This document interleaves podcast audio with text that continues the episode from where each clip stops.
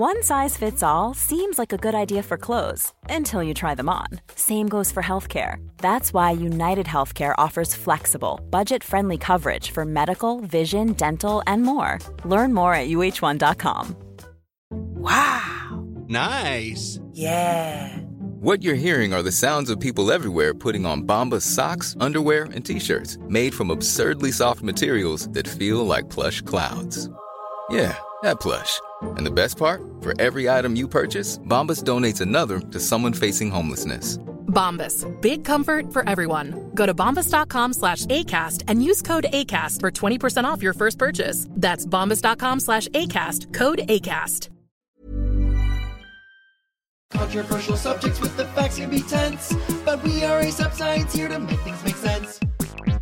Today we are talking to Raven, the science maven, about elitism in science, about her journey of science communication and her dissertation actually on the subject, and how she became the world's most famous rapping scientist. I want to harmonize with you. Okay, harmonize. That's good. Was that actually it? It was, yeah. It was interesting that you went down. Oh my God. Well, some people say harmonizing at the third is always easier.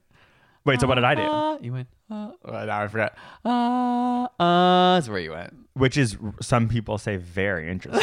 Right? Some people say the most interesting. I'm Bjork. Like, you could be. You definitely would feel confident enough to make Bjork decisions in a way that I never could. Yeah, and then people, but the thing is that Bjork is a beautiful musician. No, you just made a Bjork decision. You bought some tank top. That's way too short, but it's actually really cute and it looks good. I love how you saved yourself there. I was like, way too short, huh? No, I just mean, like, it was funny when it arrived. It, like, where did you got it from? Some vintage, like, yeah, I shop on Grailed, which is like my oath to myself is I only shop secondhand. Here I am buying this shirt from Kuala Lumpur. It was shipped from Malaysia. You're like, but it's secondhand. I'm like, when I think about the carbon footprint of that, I'm like, I don't know if that's any better than what I need to do. I need to rethink what that was about. Mm-hmm. But yeah, it's very short. Well, when you opened it, I was like, I thought you were laughing because I thought you like accidentally got a child's shirt at first. No, okay, that's so funny. But it's not. When you put it on, I was like, okay, no, that isn't. But I really like a short cropped shirt on the waist. You love that. And if not, know what I will do. You love to show a little belly. Okay, that is not what I'm saying. I'm saying I will tuck in thine shirt to pants to create the short crop look of a shirt. Or like the sweater I'm wearing right now, I will prefer the fit to be like tight, so that even if it's short and tight on the belly, right? Yeah, no, I like a shirt that has a good elastic like base, because you can kind of choose then, you know, like then you can have it come up a little higher, or you can like pull it down. But exactly, I like to have the choice. But I also like this, for example. They've done all of it for me, and if I put my hands up, then you're almost getting my nipples out. It's that like short. You can't even tuck it in, because if you lift your hands up, it's just gonna come untucked. And it's in very good condition. The person said only wore it twice, and I'm like, is it because it's not practical as a shirt? Too short. No, I just gotta be confident. I think that's fun. I haven't got like a fun new piece of clothing in so long. Well, that's totally fine. We're in a pandemic. The world is gray. What did you want to hit it? Oh, what did we learn this week? I couldn't tell if you were like, let's just. I thought you might harmonize the note, and I bet you'd go up a third, not down a really interesting fourth or whatever it is. Okay. Interesting, actually, about talking about music. My study this week is about music. So. Greg always has music in his ears. Like, it's actually sometimes disturbing to me. I'm like, you're going to lose your hearing. I already have. Whenever we watch TV, I'm like, can you turn it up there? And I'm like, my ears hurt. But I was going to ask, when you study or work, do you listen? I know always. You do listen to music, but what kind of music do you listen to? Okay, so I always have a working Spotify playlist. So currently I am in spring 2021. So every time the season shifts, I start building the playlist of that season, so that in the future I can go back, listen to those songs, and be teleported to that feeling of that. So you're telling me though, like, do you listen to like pop music while you work, or music that's like contemporary? It's contemporary music, and the thing is, because it's on that playlist, I have listened to it numerous times. That it's not, it's kind of a new experience. Yeah. So when I listen to new music and like I'm studying or working, I consciously, that's when it has to be like music that you've heard a million times. Never, or not lyrics, not like or it's really like moody. Yes, and or I'll listen to these playlists because I've heard these songs a bunch, and so I don't. My brain isn't like. Whereas on like New Music Friday, I'd have to do like a very mundane, like maybe certain emails tasks, or something, and then I can actually be like, oh wait, this song's good. Who chose emails? It's like you probably should be able to focus on emails.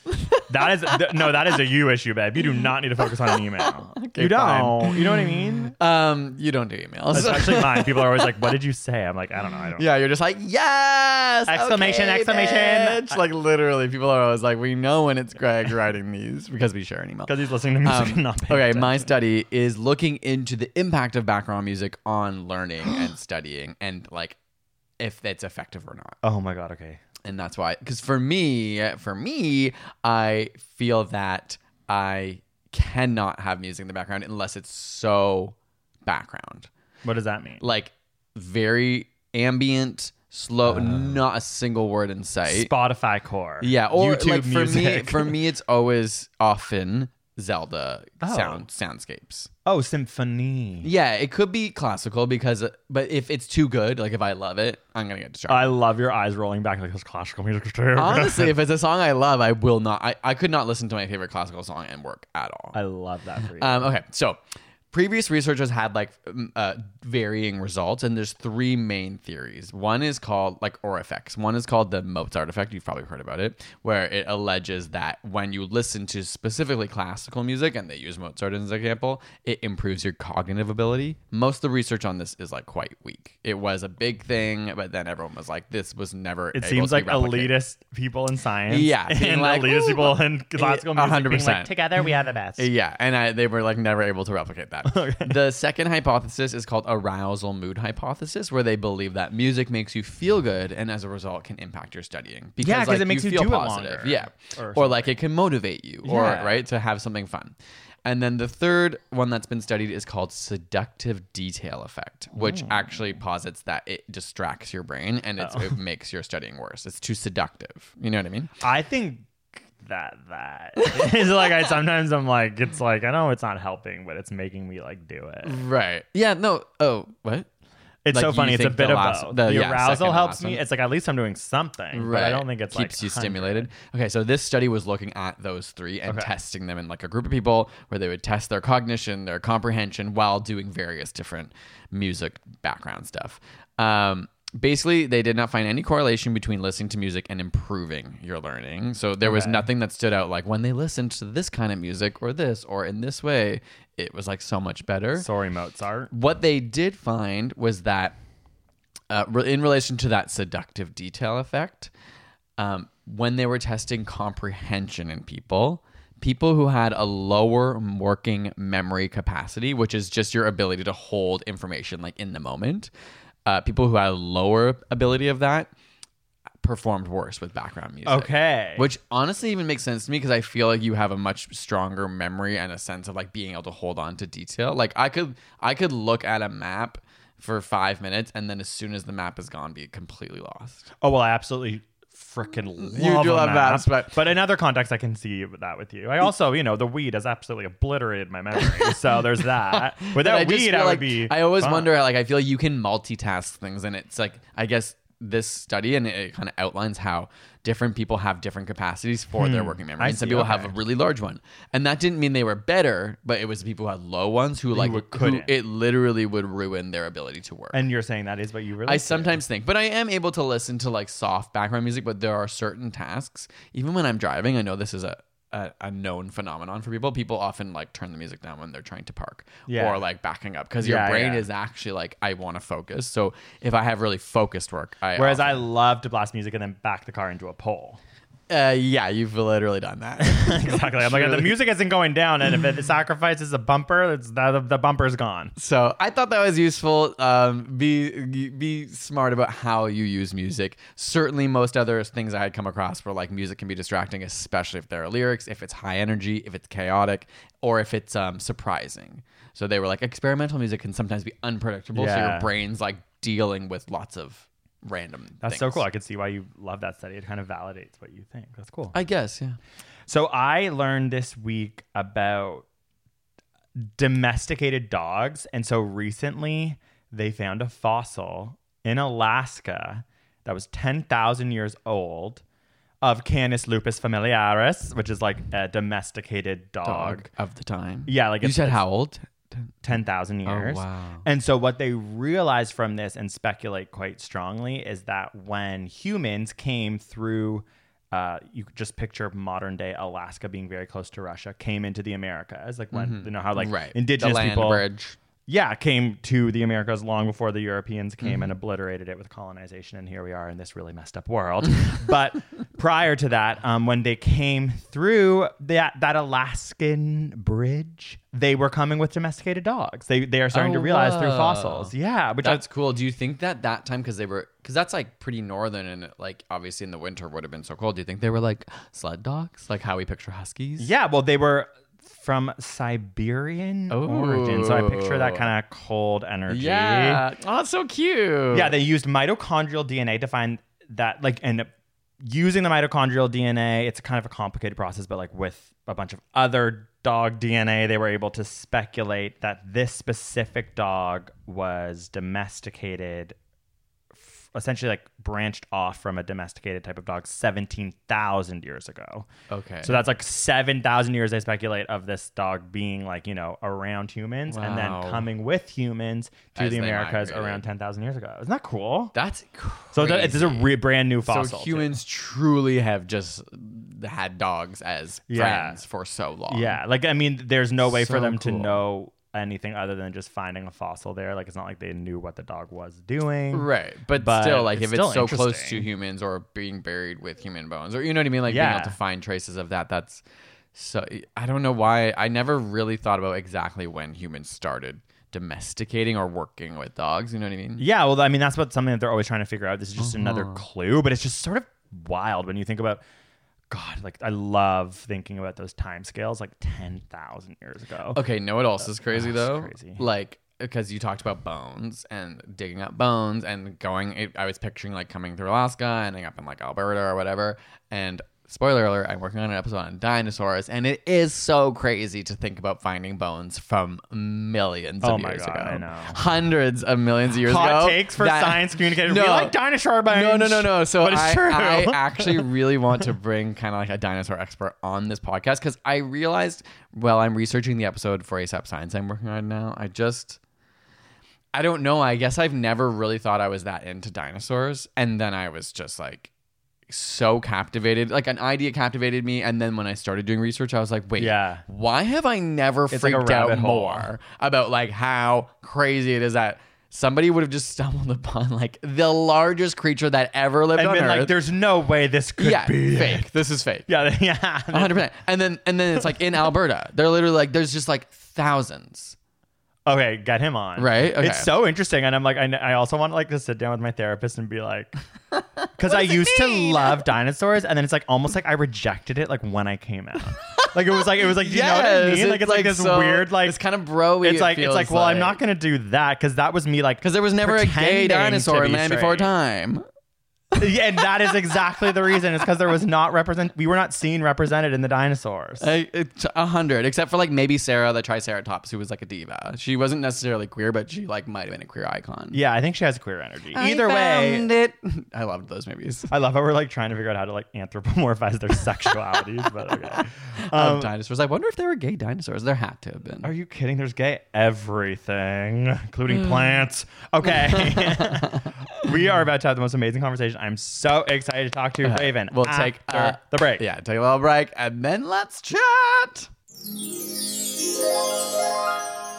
This episode is sponsored by Squarespace. Ooh, you know you want a good website. Squarespace empowers millions of dreamers, makers, and doers by providing them with the tools they need to bring their creative ideas to life. An all-in-one platform where you can build a website, claim a domain, market a brand, and even sell unlimited products online with no transaction fees, by the way. We actually have our own website with Squarespace and have for years, like 5, 6, 7 years maybe. So this is an Authentico endorsement.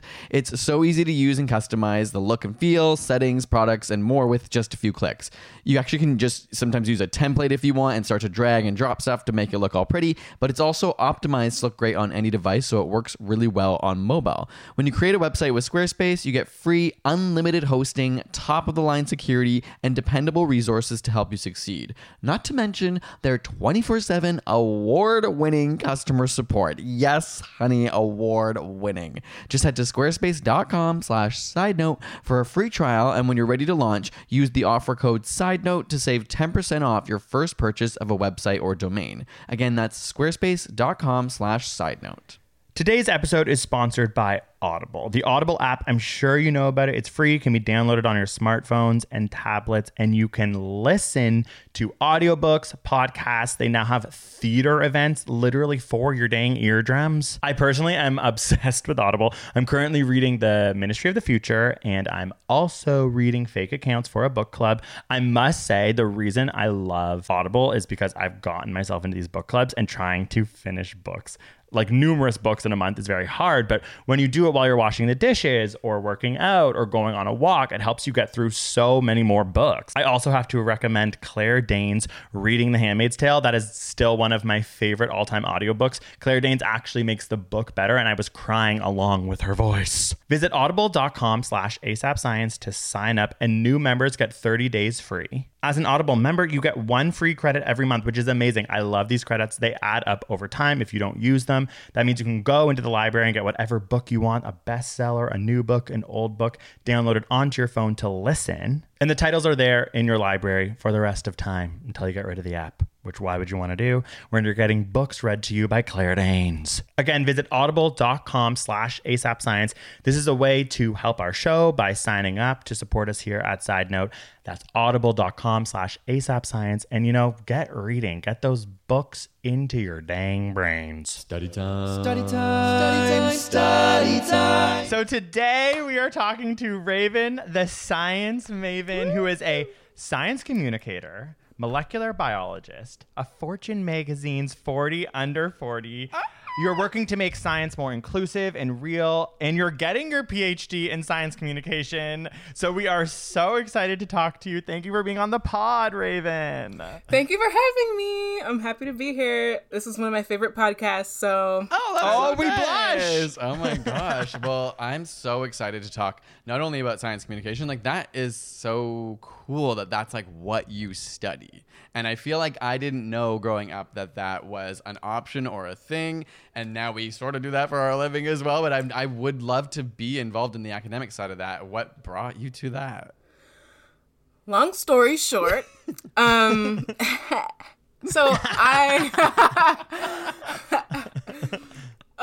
So most of my background's actually in molecular bio.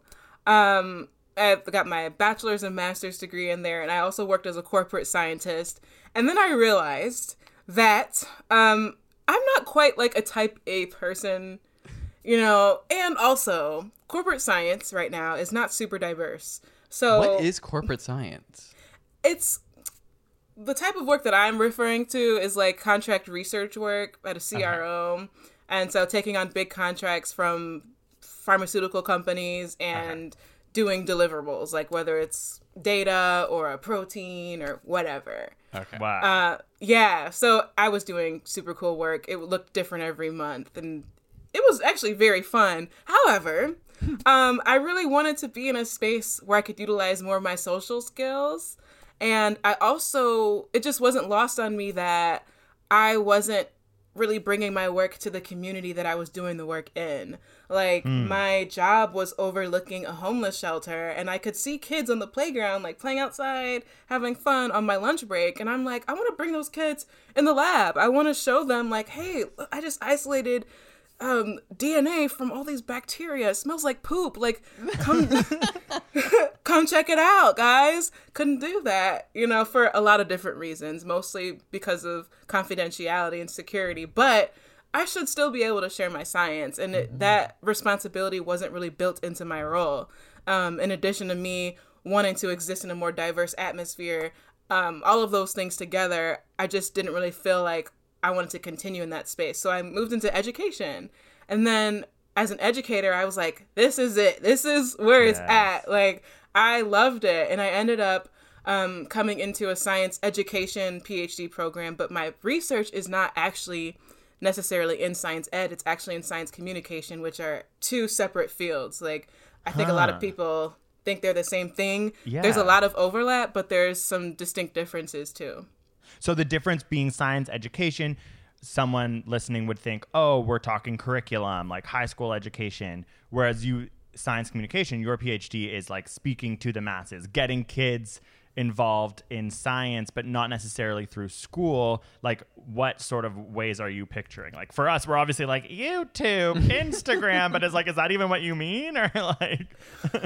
Well, the real differences between science ed and science communication are just more so implicit versus explicit. So like in science ed, knowledge construction is like explicit. It's an explicit part of science education, versus in science communication, it's like an implicit part of the process. You know, we're not necessarily always focused on knowledge construction, but it is definitely a factor in what we want and in the outcomes of our work.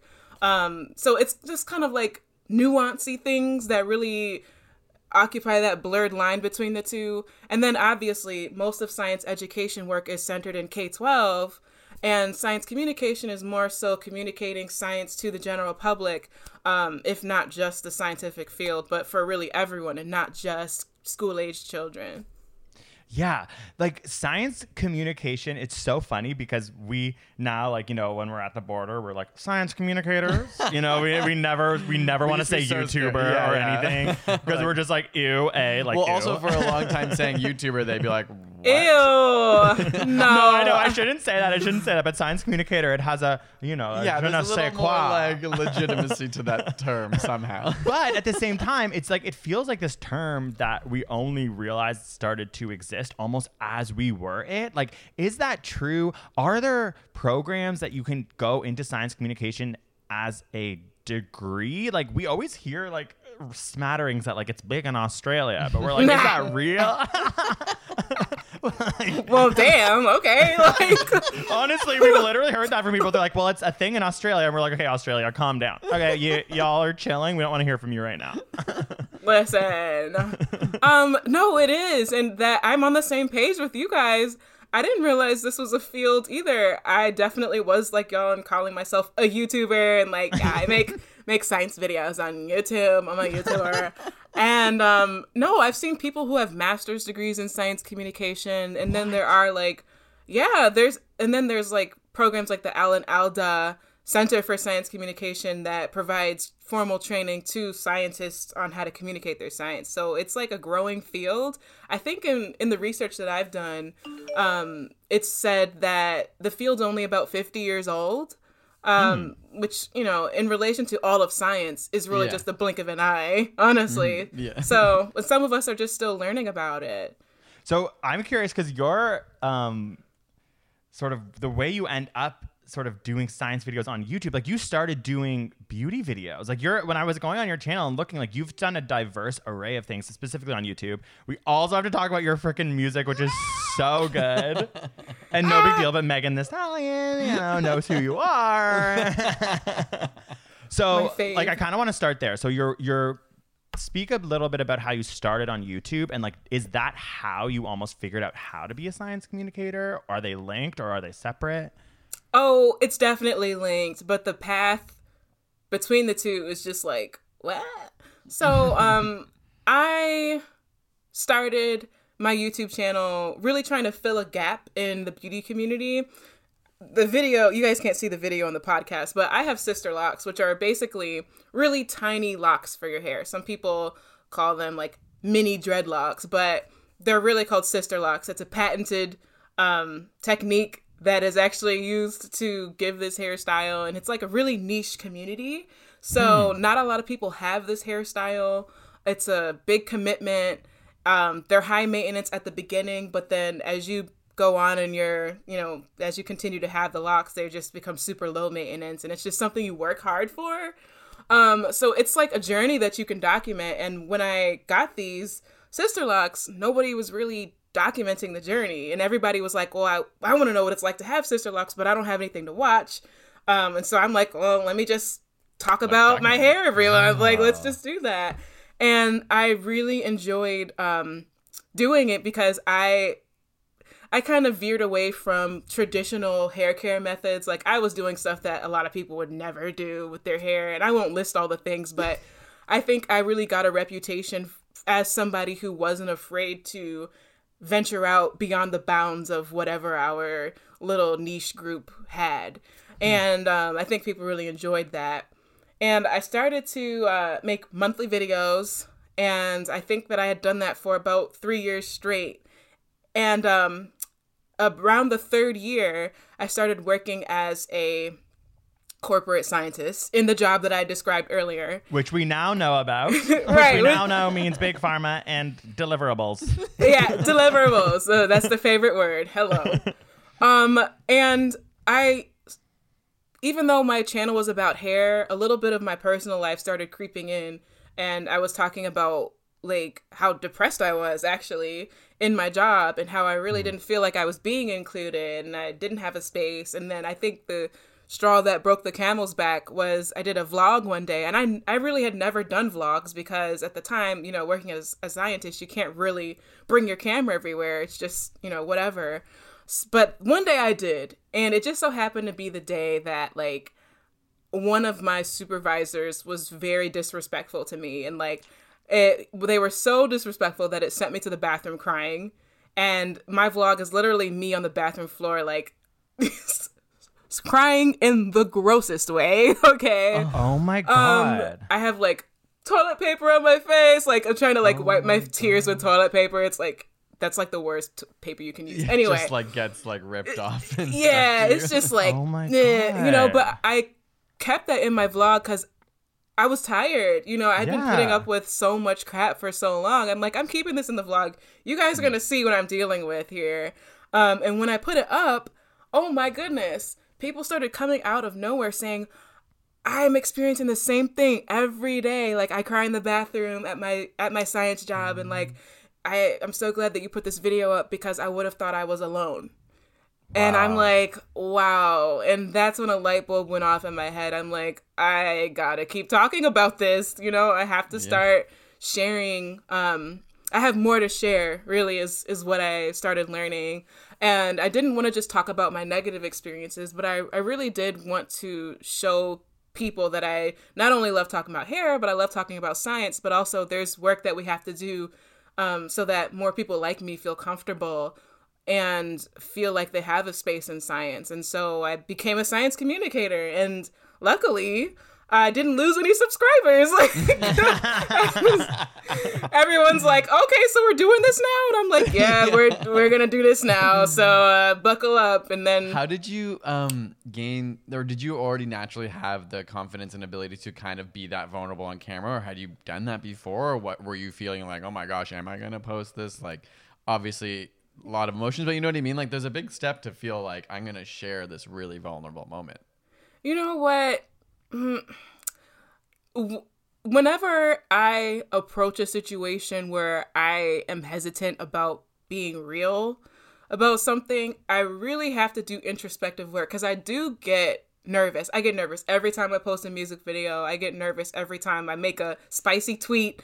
You know, your Twitter is amazing. I just have to say that. It's a little spicy, you know, might need a Tums. But I just have to think, why am I afraid? And usually the answer is because of society, and that society really does want you to just shut up when you're suffering. They want you to shut up when you have a different thought that might not resonate with every single person on the planet or be politically correct sometimes. People just want you to not say anything. And I'm like, I don't want to suffer in silence. People deserve to know that I'm hurting because my pain is valid. And I think that in sharing my lived experience, I can connect with other people and we can maybe come up with some solutions to move the culture forward. Wow, that's that amazing. Is why that's you such are. A good perspective. Yeah, and it is so hard. Like I can say I'm sure both of us struggle with that. Like it's hard when you feel like, oh, I don't want to be a burden on other people, but also maybe I'm not sure about my own voice, or, you know what I mean? Like, there's a lot of questions that go through your head, even when it is something not emotional. Like, even releasing music, I feel that same way, where it's like, I don't know, like, am I, like, do I deserve to try and take up this much space and hope that people like the stuff that I'm or we're making? Also, okay, we need to talk about science. Okay, is it not, like, why is it so fucked up? Like, okay, like, it's, like, do you know what I mean? Okay, like, because we can have this conversation, because I feel like the people listening on this podcast we've talked about this enough, because it's really challenging to explain to a wide audience, because everyone pictures science. They think, oh, progressive people, you know, they're like, it's people who are, you know, saying wear a mask, as if all of a sudden that means that they're also sort of on this other part of culture. When I'm like, we've been living through this. I'm like, never going to speak for you. I want you to speak openly about your own experiences. But it's like, I'm like, why does this feel like so much further behind than so many other aspects of culture in my life? Like, I do think there is something up with science, and I would love your opinion, or like, we can even just talk openly here. And, you know, there's people listening on the podcast who can like chime in how they feel. But I'm starting to get like, every day I get more and more frustrated about how backwards things feel. Even when I was looking up science communication, it's like, oh, there's a governing body of science communication, apparently from like 2001, that's created by doctors and all these professionals that, like, I was reading in Nature magazine, this like think piece of someone being like, we need to stop having like doctors regulating like what nurses do. Like, there's always these like higher ups like regulating. They're kind of like, you know, it's really dangerous if we have just, you know, lots of different science communicators, because they might get it wrong. And it's like, just chill the fuck out. Maybe we need more voices. Like, maybe we need, like, there's just this like energy of, well, there's this energy of homophobia, racism, misogyny, which we can talk about, but also this energy of like, I don't know, this like elitist, like, I'm just curious, like, what sort of like, if you can even speak, if like, it's such a big topic, but how you sort of navigate that in your science communication and just in your life, because I think we just can't stop talking about it, because it's just, it gets hidden in weird ways. Yeah. As soon as you started talking about it, elitism came to mind, and then you said it, and I'm like, 100%. That's definitely at the core of what all of this is. I mean, and it's not just for science, but specifically for science, right? I mean, just think about just the ability to read. Like, for me, just thinking about being black people weren't allowed to read, right? Up until a certain date that was fairly recent, you know, very recent in terms of the history of our country. Like, we weren't allowed to read. Like, so elitism, who's allowed into these spaces? Who's governed? Ever catch yourself eating the same flavorless dinner 3 days in a row? Dreaming of something better? Well, HelloFresh is your guilt-free dream come true, baby. It's me, Keke Palmer. Let's wake up those taste buds with hot, juicy pecan-crusted chicken or garlic butter shrimp scampi. Hello Fresh. Stop dreaming of all the delicious possibilities and dig in at HelloFresh.com. Let's get this dinner party started. There's never been a faster or easier way to start your weight loss journey than with PlushCare. PlushCare accepts most insurance plans and gives you online access to board-certified physicians who can prescribe FDA-approved weight loss medications like Wegovy and Zepbound for those who qualify. Take charge of your health and speak with a board-certified physician about a weight loss plan that's right for you. Get started today at PlushCare.com/weight loss. That's PlushCare.com/weight loss. PlushCare.com/weight loss. Governing these spaces, who's been given the privilege to even have the opportunity to get into this space? And then who's making the rules of being in the space? What kind of culture dominates in the space? And quite often, it's just the parts aren't representing like the whole, or I guess it's just it seems like there's a monoculture that continues to be pushed on everybody that doesn't represent all of us. Like, we're not all the same. And I think some people really kind of lose themselves a little bit trying to fit into science culture. And I love what you all are doing, because I feel like you all definitely challenge those norms that get pushed on us in this culture. You know, I love seeing y'all dance and sing about science. It makes my day. No, thank you. I love you too. That also took a long, we didn't start that way. Yeah. We were a whiteboard channel and didn't show our faces and didn't show our gay little asses for a reason, because it was we were. I mean, our asses have not been out bare. No, yet. It's coming. And I would like to say that my ass, I've been working on it getting bigger. So it's not a little ass. Okay, fine. Our big, gay, clothed asses. But for a long time, I feel and now even as I'm turning 33 in a week, and I'm it is weird because I feel that I'm just starting to, and maybe this is a journey of life that everyone goes through, queer people have a different I'm having to really feel and understand who I am, and realizing even being in science has made me think I am away and want to be away or should be away or speak away, and some of that might be real, but it's now I have to navigate who am I actually, which parts of this science communication and science are genuine, and which parts am I putting on to perform what I think it's supposed to be. I have a question. Do we think that there's something about this truth, quote unquote, of science that sometimes I realize it's hard to have conversations with people about racism, homophobia, misogyny in the sciences, because they're they go, well, that doesn't matter because we're looking for the truth. How do you navigate that? Because I feel that's what we come up a lot against is these, let's just this is generalizing, but a masculine sounding, a British straight white man who's very smart, who's well, but this is science. You know what I mean? We're looking for the best, the science is going to speak for itself. If we get into all these quote unquote soft social science places, we're going to lose this essence or something. That to me has always bothered me. Do you think that's part of it, or am I just mad about something that's not real? Or no, in terms of what you said, truth is subjective. Facts are different from truth, and a scientist's truth can not be factual. I think I've heard someone say truth is a fact with an opinion or something. That's so interesting. That's so interesting. Yeah, okay. Yeah. Yeah. Oh my God. That's beautiful. And when you look through history, you can kind of realize that, people had facts, but they've always been interpreting them in ways to their own benefit or just speak to their own time. You know what I mean? But so, then I'm curious, you talked about having that moment on camera. So what did that lead you to then?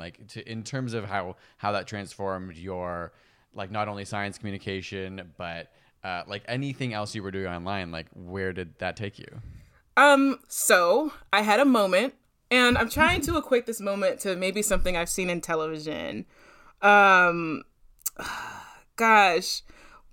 I feel like there was a moment, I don't know if it was in Legally Blonde, where she has this epiphany and she starts ripping up papers and stuff. I can't remember what movie.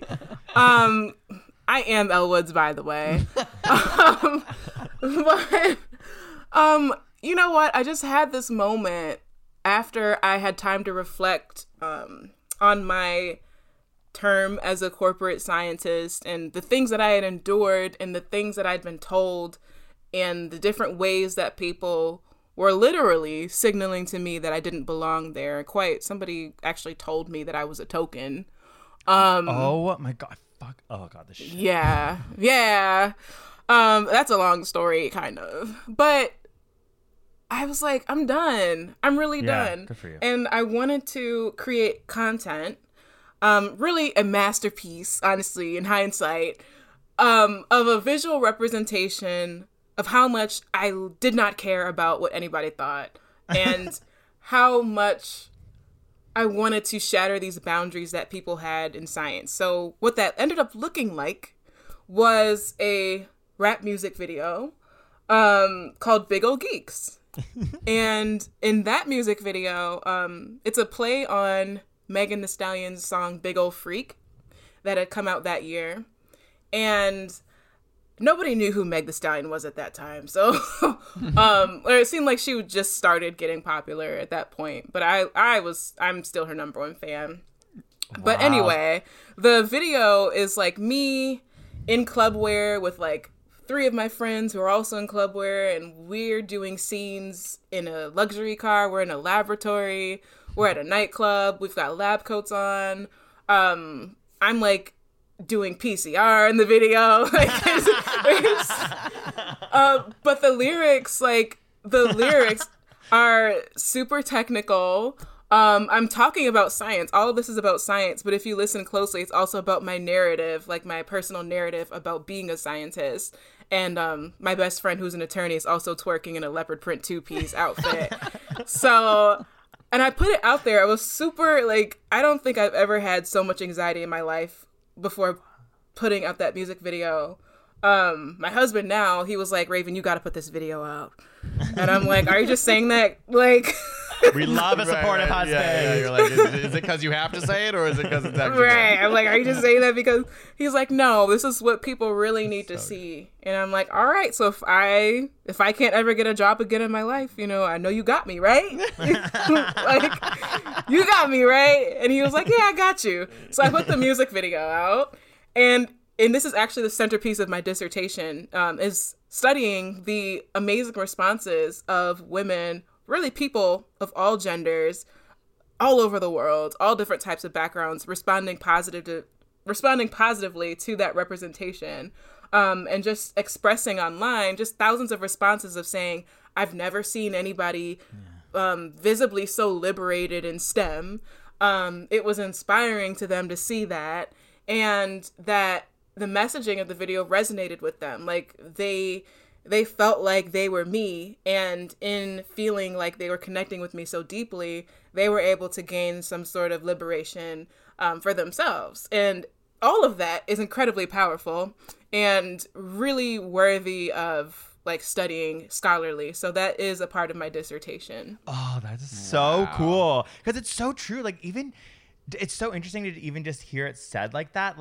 Feeling so liberated in STEM. It's it's so deep. It's That's a really so, great way to describe it. Yeah, because it's there is this weird repression when you're interested in science. It's if you're having too much fun, if you're too funny, all of a sudden your scientific brain is less valid.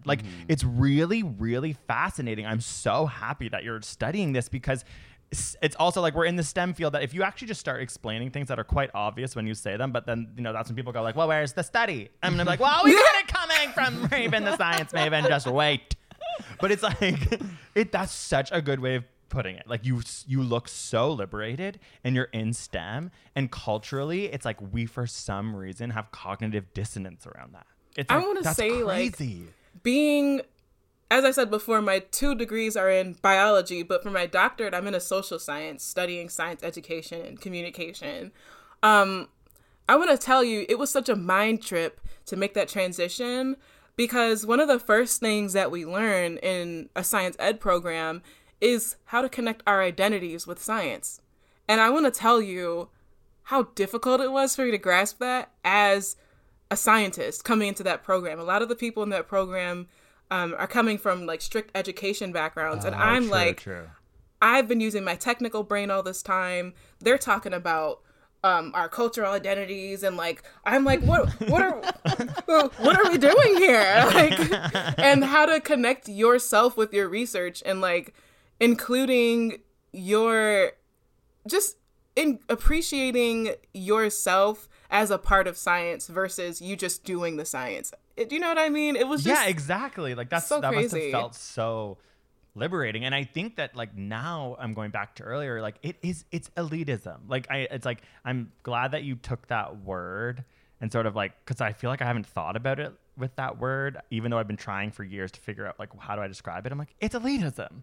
It's just this baked in elitism that's so cringy, because in every other field it's you don't want to come off like that, people even who are will pretend they're not, but in science it's they're no, you have to keep that, because if you're so smart, then you're so smart, and you better make sure everyone in the room knows that, so that they listen and validate your research or something. It's just we always can count when we meet someone who's in our field and is also not an elite. We're always oh my God, we hold on to those people so deeply. You're I love them. And it's we know who they are. We talk about them. We're oh my God, we found a real one. I have a funny story about that.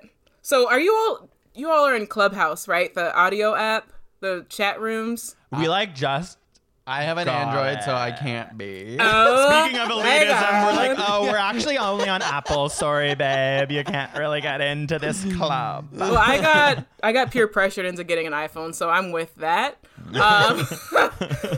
But so Clubhouse, it's an audio app. Sorry, I'm looking at this squirrel. It's like shaking on the tree. It's is it okay? Spring's coming. It's just exciting. Oh, he's scratching himself. Sorry. Okay.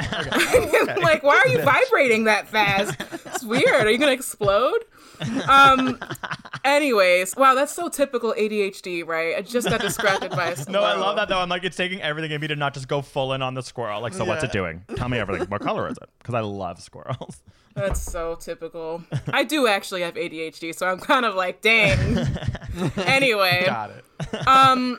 So I use Clubhouse. It's an audio app, and you can go in these chat rooms, and it's voice only, no video, and talk about whatever you want. And there's topics for different rooms. And quite often during the pandemic, there is a COVID-19 centered room where people are either, and these rooms are either opened by people who have conspiracy theories around COVID and coronavirus and all of this stuff, or medical professionals and scientists who are chipping in information about the disease and everything that comes with it, the research and the vaccines and all of it. And so what happens sometimes is that the two types of rooms will combine, and you will find rooms where there are medical professionals, doctors, scientists, you know, everyone, nurses, everybody, and conspiracy theorists in the same room. Wow. Trying to talk about the coronavirus. Are they all speaking at the same time? Or is there like people who get to have or is there just like 100 people trying to talk at once? Speaking of explosions, it's just like... So the culture on Clubhouse is people are normally really good about letting each other speak. Like have turns. Yeah, and have turns. So... I did kind of like a little experiment where I just observed how the doctors and all the medical people were speaking and how the conspiracy theorists were reacting to the way that they were speaking about their science and the pandemic and giving out information. And so I opened up a different room, right? Because I took notes on what was happening, looking at the social interactions, opened up a different room, titled it something along the lines of, I'm a scientist, let's talk about COVID-19. And people started flooding into the room like, we got another one. And, but my approach was very different from the medical professionals in the other room, where, as you all were saying, the people in the other room were just like very uppity in the way that they were talking. It almost seemed like they were reading from a brochure. It seemed like they were like the information holders. I'm like making an imaginary crown on my head. And my room was like, y'all just come in the room, ask me your questions. I'll entertain your conspiracy theories because you know what? I don't know what your story is. You might have a good reason to think that Bill Gates is microchipping us. Maybe Bill Gates did something to you personally. I don't know. I don't know you. Yeah. And I kind of came in there with that mentality. Because people were way more receptive to it when I listened to them, one. And then the way that I gave the information, I let them question me. I kind of let them attack me a little bit because they have these preconceptions of who you are and like what you do. But what happened was I ended up, somebody asked me, well, why should I trust you? And I'm like, oh, I don't know why you should trust me, but let me tell you a little bit about myself. And I basically went into a monologue about my STEM journey, starting from when I was a 7-year-old, you know, and my love for science developing throughout the years and all of the failures and successes that I had to have a scientific career. And I also emphasized that I also struggled a lot as a scientist, and I persevered through feeling left out. I persevered through failing at a lot of things and people disrespecting me as I was trying to do my science work. And my main concern as a scientist is to have people enjoy science and to teach science. And when I was working as a drug discovery researcher, where I was doing work, like a lot of the COVID scientists are doing, my main goal was healing. Like, as I was growing my cells in the lab and running my experiments, I was thinking about my community. I was thinking about healing my community and playing a role in that. And then the people in the room were like, holy shit. And the one guy said, I didn't realize that scientists were people. Yeah. Huh. And then like that a light bulb went in his head. He was like, you know what? I might get the vaccine. I'm like, yeah, you might get the vaccine. Wow. Like, let's go. Let's go. That is so freaking interesting. And it's so linked because it's like, okay, if you think about your music videos, like we just have to talk about wipe it down. So freaking good. Like, just like, okay, so people are responding to you saying, I've never seen someone so liberated in STEM. That liberation in STEM is you showing people that scientists are human. And it's like this weird elite energy thing that we were talking about and that brochure reading. It's like, you don't realize how damaging that actually is, because now you're realizing that's the reason they're not listening. It's because science has siphoned people like us to like be also scared. Because scientists aren't listening themselves, right? Like you went in that room and we're also willing to listen to them. But I'm saying to empathize with those scientists, I'm like, it's because when you're thrust into this STEM world, there's like this pressure to lose yourself. That's you know true. What I mean? Yeah. It's like if they had to be the science. Like say that scientist in that other clubhouse had the opportunity, you know, to be themselves, to be like unabashedly open about their hobbies, their interests, to show their vulnerabilities, to show that maybe they don't know as much as they do. If like that was if not knowing was like more like accepted almost like within the STEM community, then that person would maybe then be a better communicator and we wouldn't have the issues that like with misinformation that we're all trying to solve. Like I'm just like there's this other, it's like what scientists think is getting them into a better place is actually like what's hurting them. It's like we can't have this monolithic nerdy male voice be all we hear. Like it's so damaging, but for some reason we're conditioned to think that's the only voice that can give us valid science information or something. I prefer to do it in a rap music video. Exactly. wait, where did you learn? Like, you're so good at rapping. Do you like? Did you grow up like making music, or like how did that happen? Like, did you just one day go like, I'm gonna make a rap album? You know what? It's something that I've done on and off. Like, I used to make beats in high school. I used to rap in high school. I actually almost got suspended one time because I made a diss track against somebody. Oh, my God. They were bullying me. I don't know why they were bullying me because I'm, like, so nice to people and everything. That's how I'm going to get them a diss track. I'm like, so nice. And then you made a diss track. Interesting. Well, because they were trying to fist fight me behind the school. And I'm like, no, but I am going to make this rap song about you and like put it on MySpace. Like that. I will do that. So good. So yeah. Battle with words. So you just, since then, so you like went for your songs, like you make the beats and stuff as well. Yeah. For most of them, if they're so not cool. Like kind of like a parody on other songs. Right. Yeah. Oh my gosh. And then when did you decide it would be what was your first science rap? Was it? It was Big Ol' Geeks. Yeah. That was the first one ever. Wow. That was the first one. So you went full in. You were like, okay, if I'm doing this, I'm doing this. I told you, like, it was a light bulb and I just wanted to burn the whole thing down. I don't want to say I was angry when I made that song, but I was just done. I was so over science culture. I just wanted to burn it to the ground. So that's what that video is about. But then I did wipe it down after that.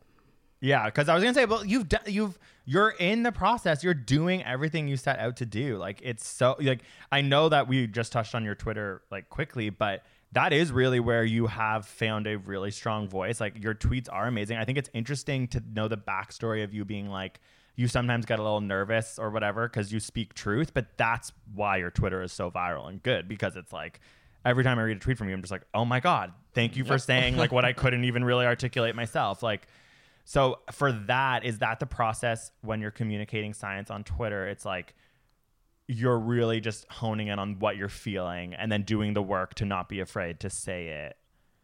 Yeah, I think, you know, on Twitter, my main goal is to build community around science. You'll notice that even though I call myself a science communicator, a lot of the work that I do is building community in science as a science communicator.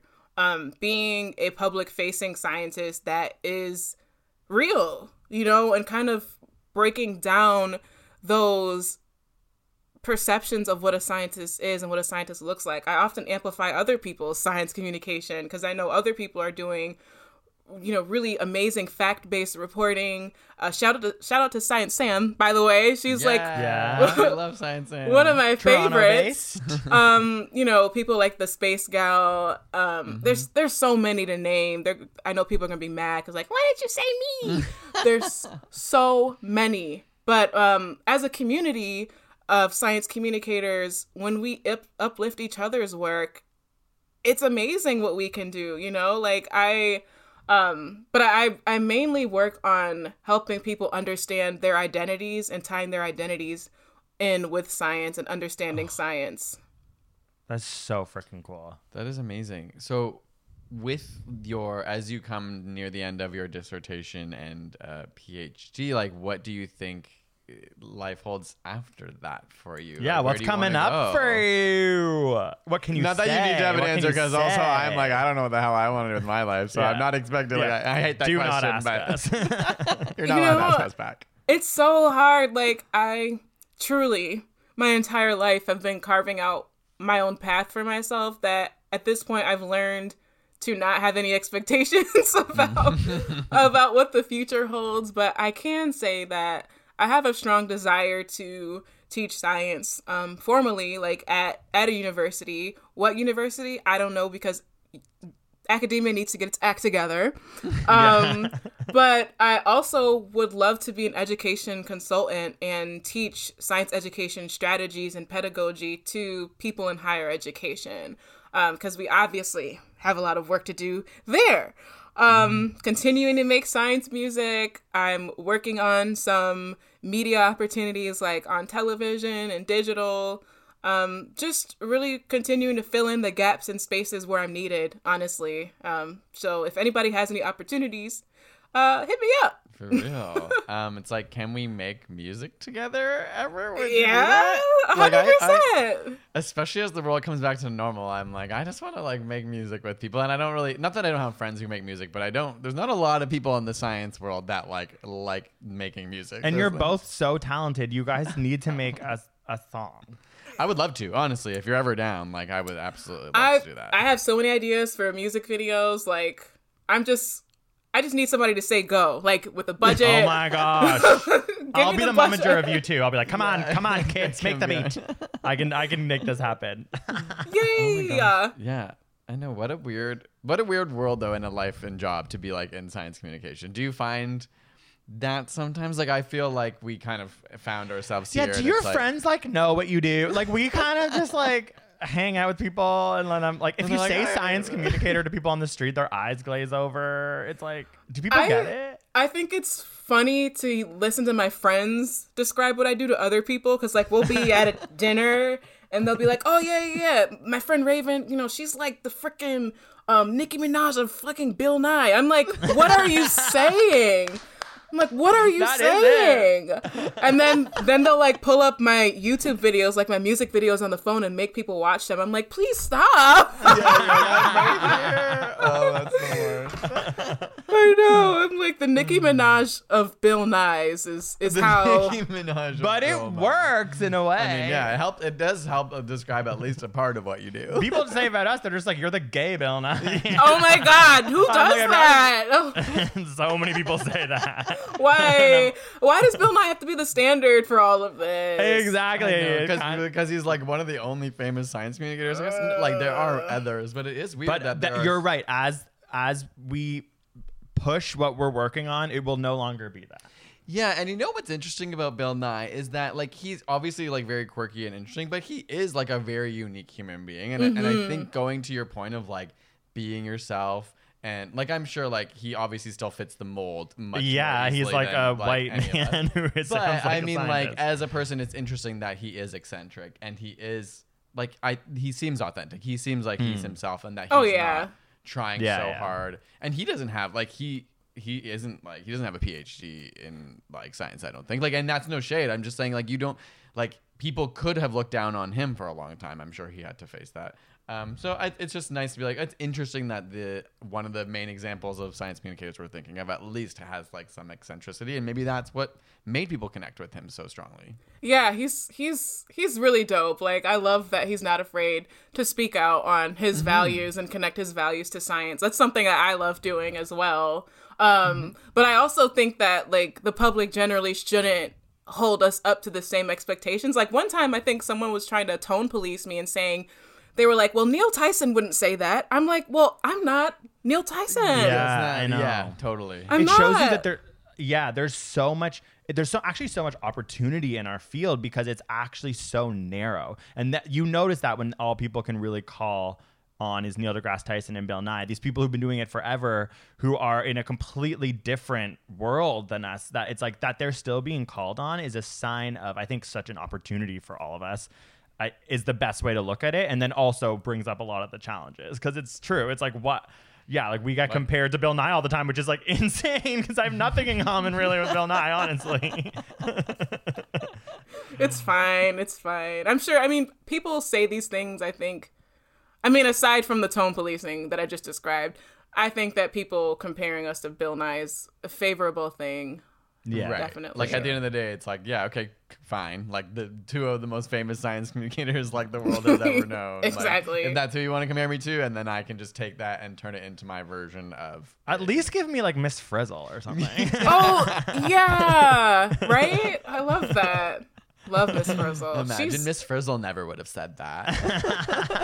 Fashion Miss Frizzle icon. Would have said that. Miss Frizzle is a freak, and like I can only imagine what Miss Frizzle said when wasn't on the camera. You know what I mean?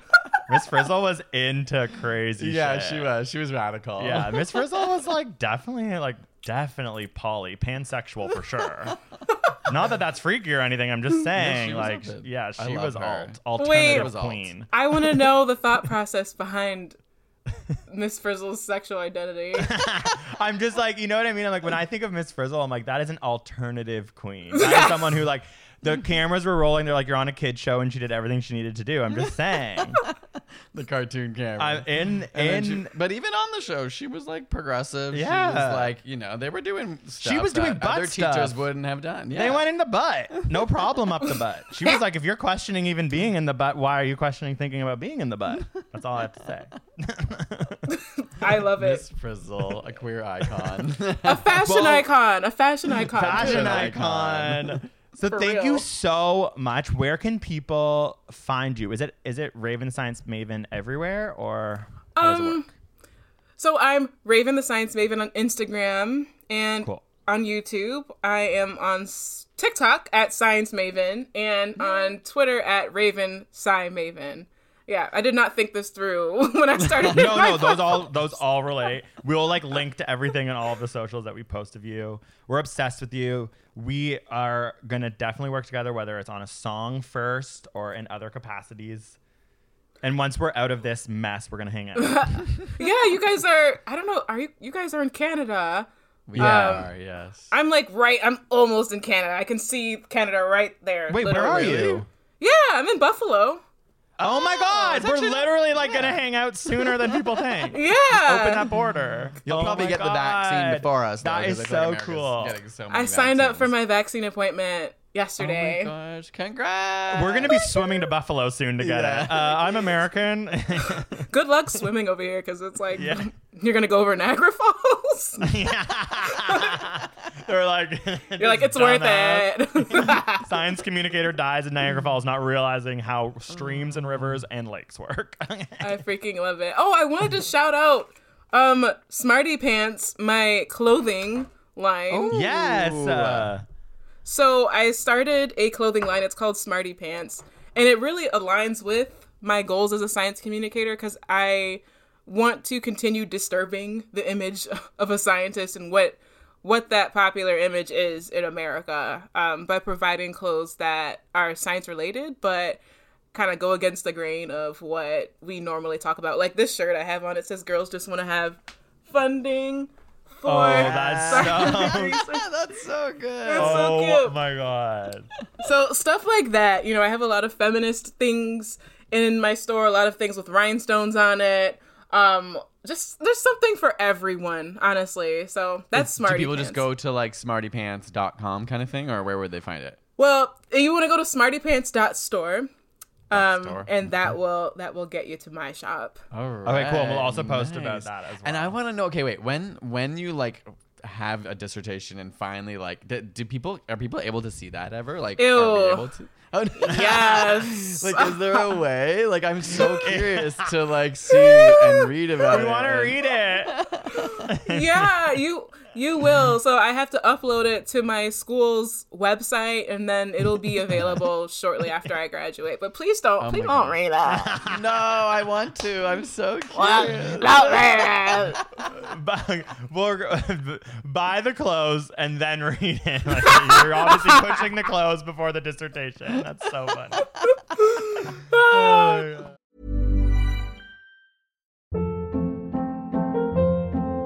hold up. What was that? Boring. No flavor. That was as bad as those leftovers you ate all week. Keke Palmer here. And it's time to say hello to something fresh and guilt-free. HelloFresh. Jazz up dinner with pecan-crusted chicken or garlic butter shrimp scampi. Now that's music to my mouth. HelloFresh. Let's get this dinner party started. Discover all the delicious possibilities at HelloFresh.com.